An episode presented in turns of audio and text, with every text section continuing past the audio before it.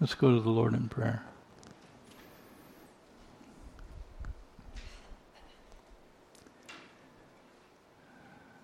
Father, we are reminded of creation. That darkness was over the surface of the deep. And you brought the light. Even you, Lord Jesus, as light of this world, as the Word of the living God, even before the light of the sun and the stars. It was your light that brought forth light to bring existence to this planet, to bring life to this planet, to bring us into existence. You are not only that light, Lord, that brings forth creation, but you are the light of God's love that shows us the depth of our Heavenly Father's heart, which is beyond comprehension. As we are gathered here this morning, Lord, to hear your word proclaimed, Speak through me as your servant. Bless the preaching and the hearing of your word, that what goes forth might be received into the hearts and minds of all who are here, and that it may strengthen them in their faith and in their worship of you. I ask this in your name, Jesus. Amen.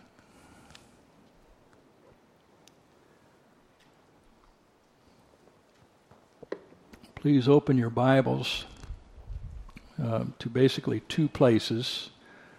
We're going to look at a few other scriptures as well, but I want you to have bookmarkers in Hebrews chapter 1, verses 1 through 3, Hebrews 1, 1 through 3, and Luke 22, verses 52 through 53. So have markers in Hebrews 1, 1 through 3, and Luke 22, 52 through 53. As you're turning there, somebody, some of you may be noticing the pastor's very poor grammar in the title of the sermon this morning. Uh, Ain't No Sunshine. And as I was thinking about that, I think, well, there are some words that express a little more feeling, a little more emotion than others. Ain't no sunshine is a little more emotional than there will not be any more sunshine, or there is not any more sunshine. So when you are feeling blue, feeling down, especially if you are feeling down about missing someone, uh, that word ain't seems appropriate in a 1970s Bill Withers type of way. Some of you actually might know who that guy is.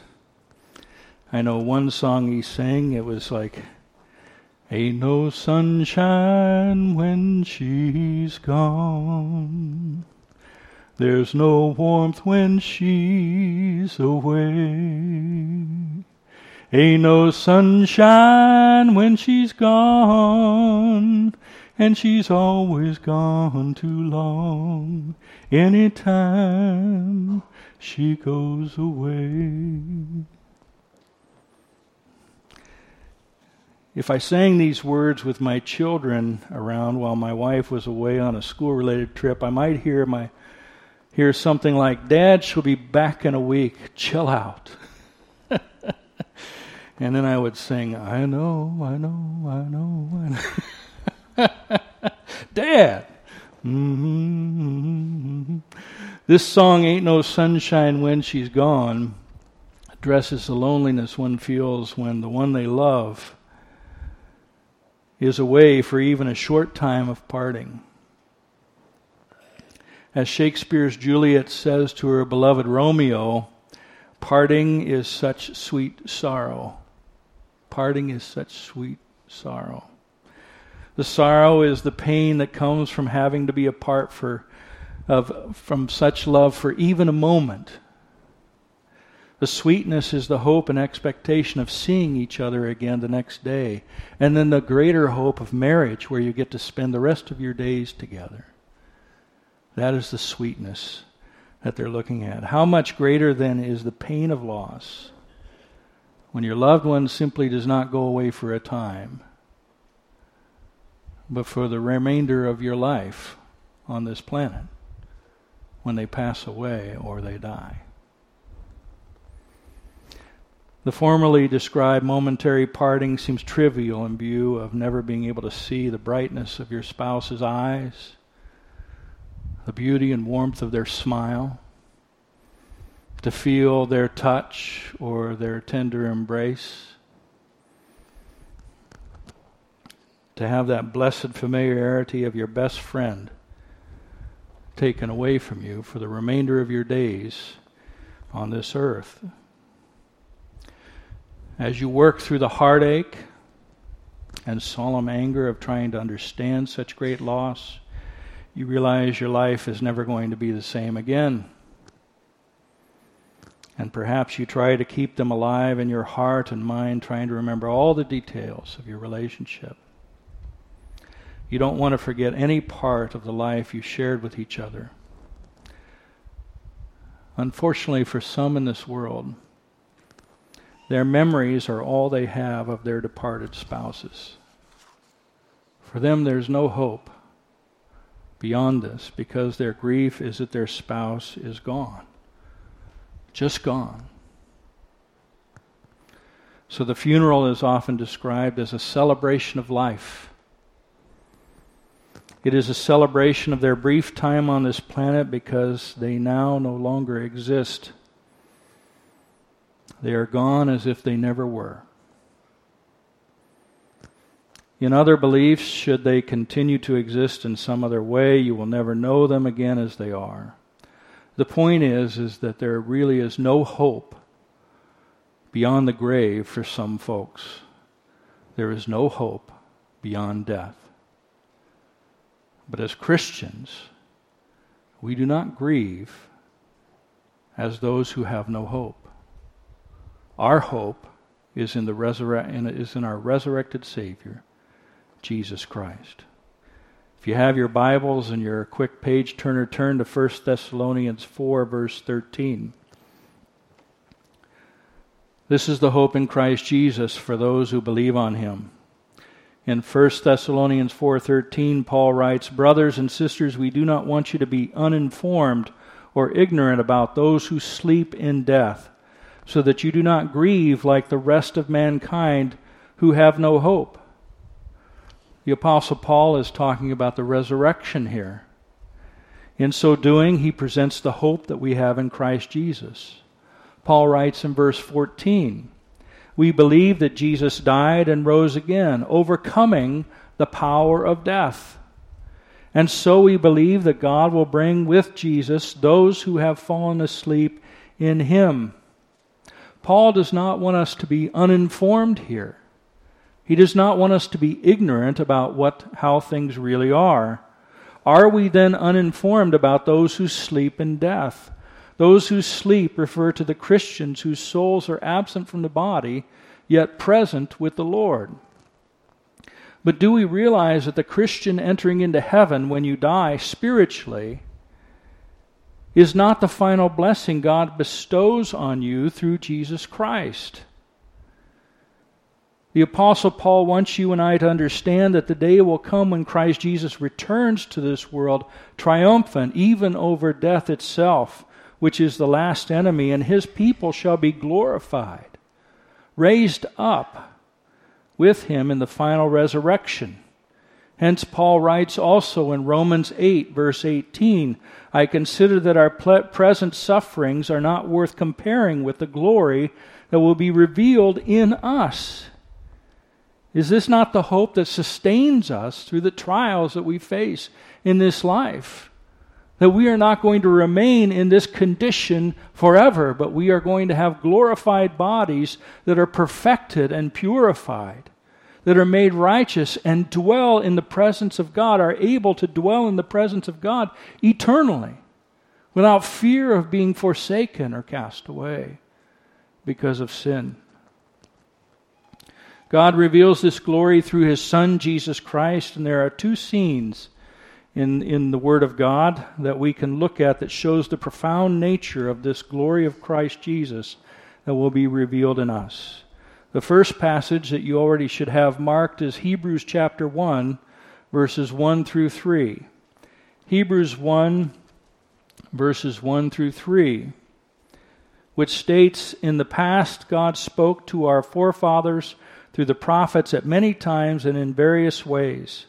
But in these last days, He has spoken to us by His Son, whom He appointed heir of all things, and through whom He made the universe. The Son is the radiance of God's glory and the exact representation of His being, sustaining all things by the, His powerful word. After He had provided purification for sins, He sat down at the right hand of the Majesty in heaven. When you hear this passage, it is about the Son and only about the Son. How is the Son of God described here? How is He presented to us? Well, first of all, the Son is the Son speaks as one whose revelation is final. Revelation, prophecy especially, looks forward to someone who is coming or something that is coming. Or in the New Testament, it's looking backwards. Jesus is not looking towards anything. He is the epicenter of all revelation in Scripture. He is the fulfillment of the law. He is, the, he is who the prophets are looking to in the Old Testament and who the apostles are looking back to in the New Testament. He is the gospel, the good news to a dying world and to a world that's, that is in darkness and sin. It is through him that we are forgiven. It is him through whom we receive pardon. So the Son is also the heir of all things. Colossians 1:16 says something very similar. It says for by him all things were created, things in heaven and on earth, visible and invisible, whether thrones or powers or rulers or authorities, all things were created by him and for him. The Son's supremacy over all of creation is displayed quite clearly here in both Hebrews 1 and Colossians 1 verse 16. And it's also presented in other places in Scripture. Uh, as Jesus is the one who is the author of creation, along with the Father and the Holy Spirit. Yet, Jesus is appointed the heir of all things by his heavenly Father. His dis- divine supremacy over all creation will be in full display at the end of history, as all things were made f- by him and for him. He is the heir of all things. This earth belongs to Jesus.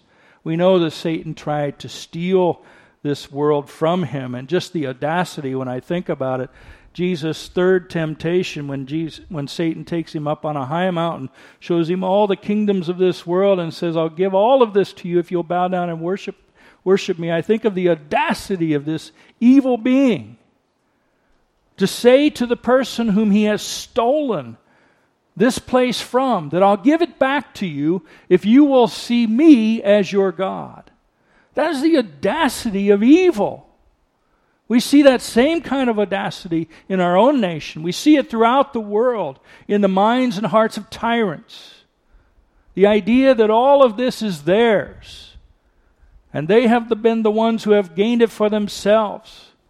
And yet, this is why I think Jesus says in the scriptures even if you gain the whole world, what can you give in exchange for your soul, for your life?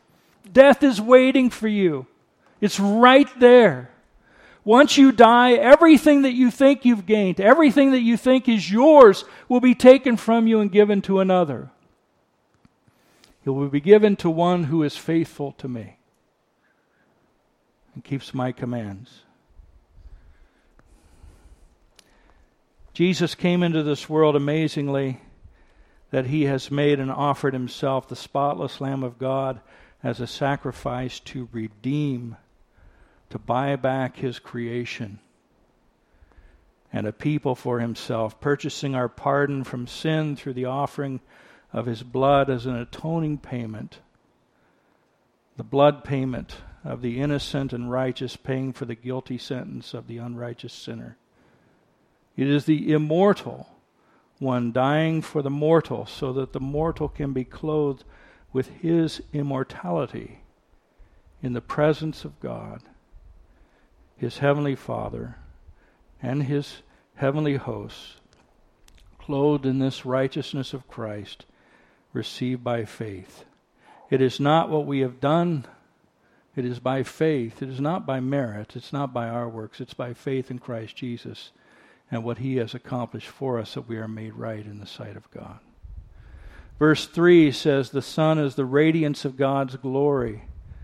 The Greek word for radiance is apaugasma which can be translated as a reflection, but it's not the reflection per se of an image, it's a reflection of power.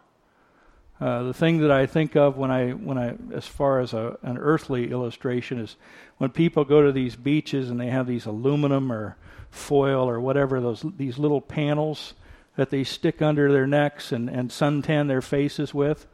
What they're doing is they're they're capturing. They don't care about what the sun looks like. They're capturing the power and the warmth of the sun so that they can tan themselves and warm their faces while they're out on the beach. That's what, that's what we're talking about here with Jesus. Jesus reflects the, the glory, the power of who, G, of who God is. We see this glory revealed through his words and actions. We see this glory revealed through his power, his immutable obedience to the law. Name one person who has kept the law perfectly in our existence in, in life on this planet. There's not one, not Moses, not Abraham, not even Enoch has kept it perfectly. There's only one, and his name is Jesus Christ, God's Son. Jesus offers his righteous life that life that kept the law perfectly. He offers that life on the cross, as previously stated, and dies in our place because the only way, again, that we can be righteous in God's sight and have standing before Him is if we inherit it from Christ Jesus, who is the exact imprint of God's nature, Hebrews 1 3 says. The exact imprint of God's nature. By using that word imprint, uh, Jesus is distinguished as one of the divine persons in the Holy Trinity. The Apostle Paul writes in Colossians 1, verse 15, that Christ Jesus is the image of the invisible God. The Greek word for imprint in Hebrews 1, verse 3 is character. Does that name sound familiar? That word sound familiar? Character? If you're thinking about it, yes, it's true. That is the basis for the English word character as a character can serve as the representative for another. Make no mistake here, though. Jesus is not simply a character playing God, Jesus represents God's divine nature because he is God. Jesus' mission in coming here was to make purification for sins. Everything that he had done was to live a righteous and holy life, to obey the law, to show forth the glory of God in how he conducted every part of his life. And then, after it was all said and done, after he had done, lived that perfect life, in order to make purification for our sins, he had to go to the cross and die in your place and mine. He had to take upon himself our sin so that we may receive his righteousness as an inheritance. We don't receive it because of our faith, we see, receive it through our faith. Through our faith in Christ Jesus, who has perfected us through his shed blood on our behalf. So he did this through his death, burial, and resurrection, triumphing over sin, death, and the devil. And Jesus fulfilled his mission here on earth. When he ascended into heaven, what did he do? He sat down. When you're done with your work, what do you do? I know some of you work while sitting down, so do I. But technically speaking, the idea is when you're when you're done from your labor, you sit down. You're you're completed. When Jesus said it is finished on the cross, he meant it. His sacrificial work here on this earth was completed. It was done. He had won the victory, and he is now seated at the right hand of the majesty on high of God the Father Almighty. He had not just won the victory for himself, but for all who place their faith in him as Savior and Lord. And this is our real hope. This is the glory God revealed to those who put their faith in Jesus Christ.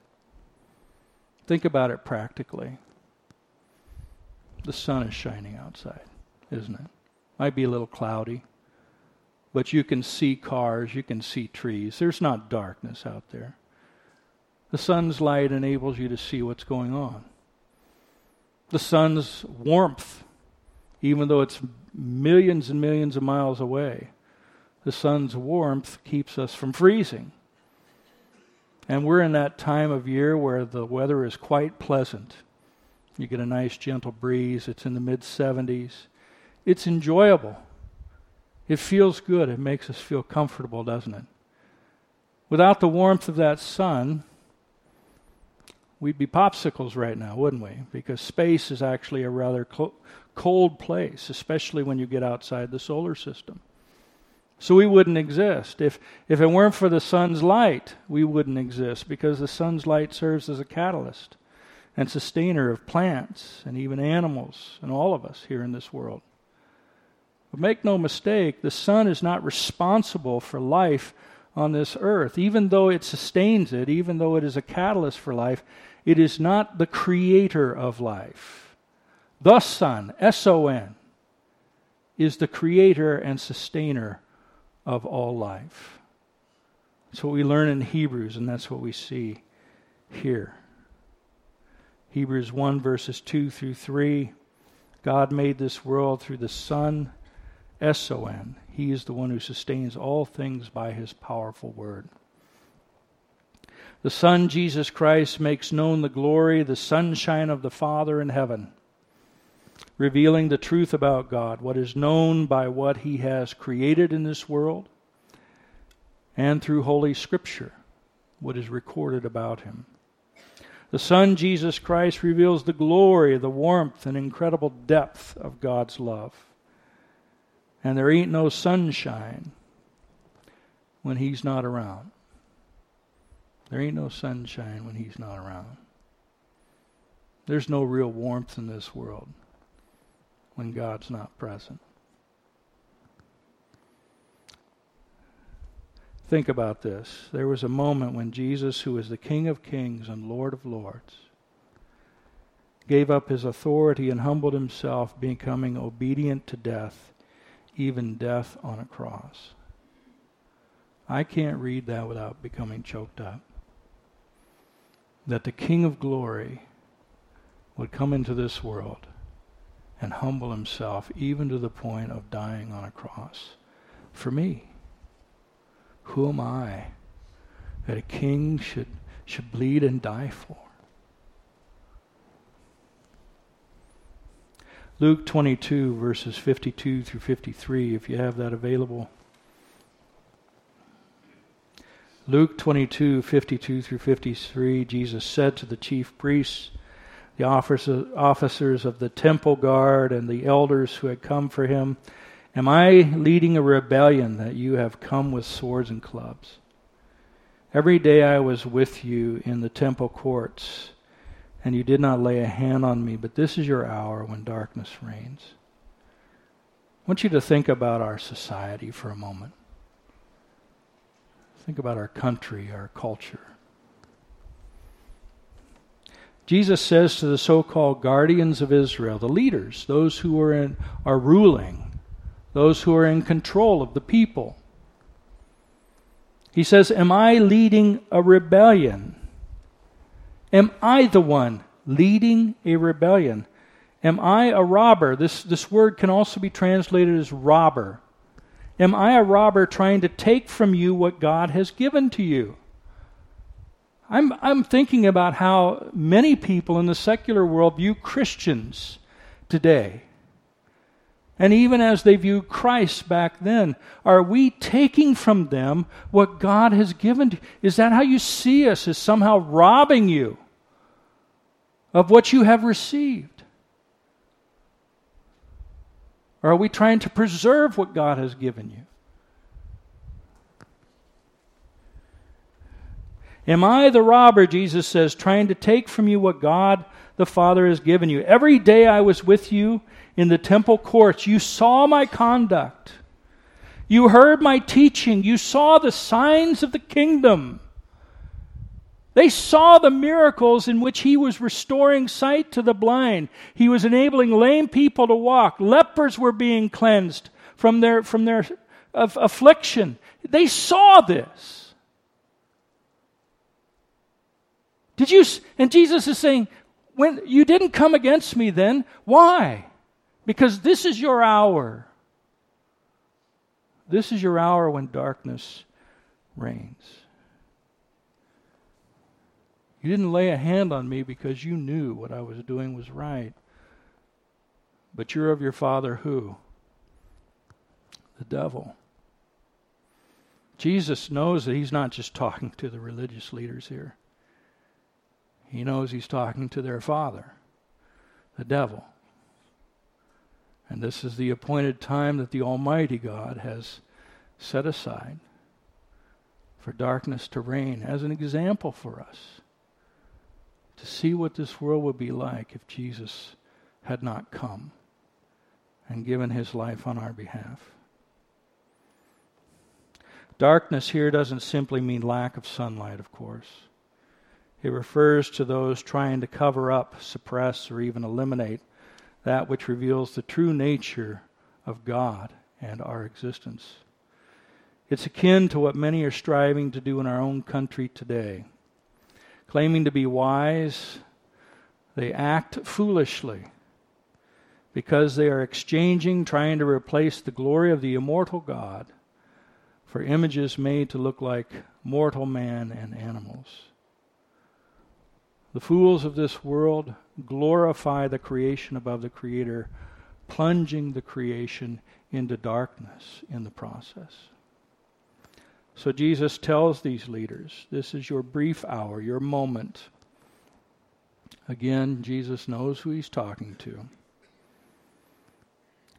And yet, I was, as I was thinking about this, even if God allowed the devil to reign on this earth for 10,000 years, this is a moment he's talking about, a very short moment of time. But even if he had allowed the devil to reign on this earth for 10,000 years, that would be a pittance. A pittance compared to the life Christ Jesus has gained for us in eternity. For a moment, though, God showed us the rule of darkness. We have talked about Jesus, who he is, and what he has done. Consider these leaders, what they're doing to God, what they're striving to do to Jesus. You see the opposition. They mocked Jesus and beat him. Mocking is to put somebody down in order to build yourself up. You diminish them. Uh, they beat Jesus. That's following the same path uh, there's no thought about the lives of others. Your thought is only about you and your own self righteousness, your own glory, your own power. That's all you care about. We see it today. That's why when you look at abortion, and those who, who say that abortion should be legal and, and it's good, and we're actually fighting about it. As Christians, we know that it is obscene and, and, and anathema. It's terrible. But there are those who, who claim it, it is a good thing.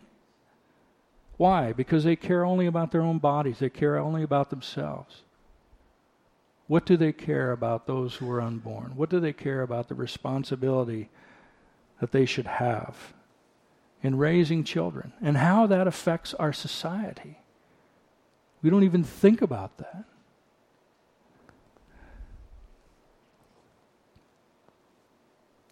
King Herod of the Jews, along with his soldiers, mocked and ridiculed Jesus. Then they brought him before Pilate, who had him scourged and then crucified.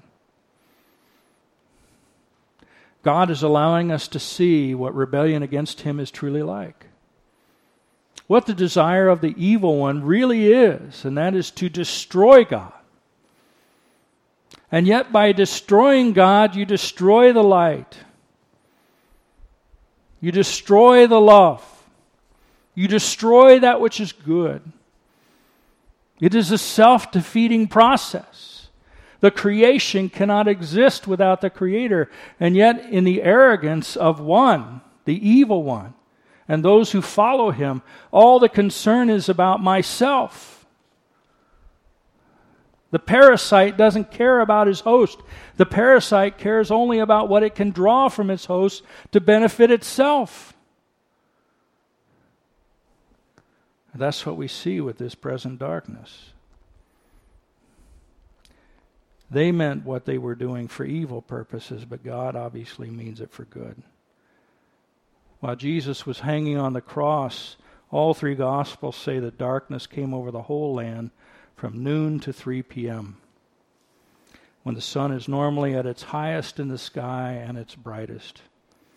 Why? I've read many commentators, many perspectives. No one can specifically say why the darkness came save that it is a supernatural darkness to remind us of what this world would be like without Jesus. What it's like when the sunshine is gone. It is God revealing to us as His creation that had Jesus not come into this world to lay down His life and remove all our sins, the planet would have remained in darkness forever. It's that familiar verse, John 3:16, for God so loved the world that he gave his only begotten son that whosoever believeth on him should not perish but have everlasting life. What we behold is that God's love is truly stronger than death, stronger than sin, stronger than evil the continuing existence of your loved one who has passed away, this is where we come back to our hope in Jesus Christ. The continuing existence of your loved one who has passed away isn't dependent on your faulty memory trying to keep them alive in your mind. It's dependent on God's love, as are all things. And that, in an ever changing and uncertain world, is the one thing that we can always rely on is God's love. Because it's through God's love that He brings the light, that He reveals who He truly is, not who we think He is. And this is that Job moment at the end of all his suffering when he wants to challenge God and, and, and say, God, you're in the wrong. And God says, Do you even understand what's going on? You talk to me as one who is ignorant, who has no knowledge. Let me illumine you as far as what is really going on. I am sovereign. I am, the, I am, I am God. You are my creature.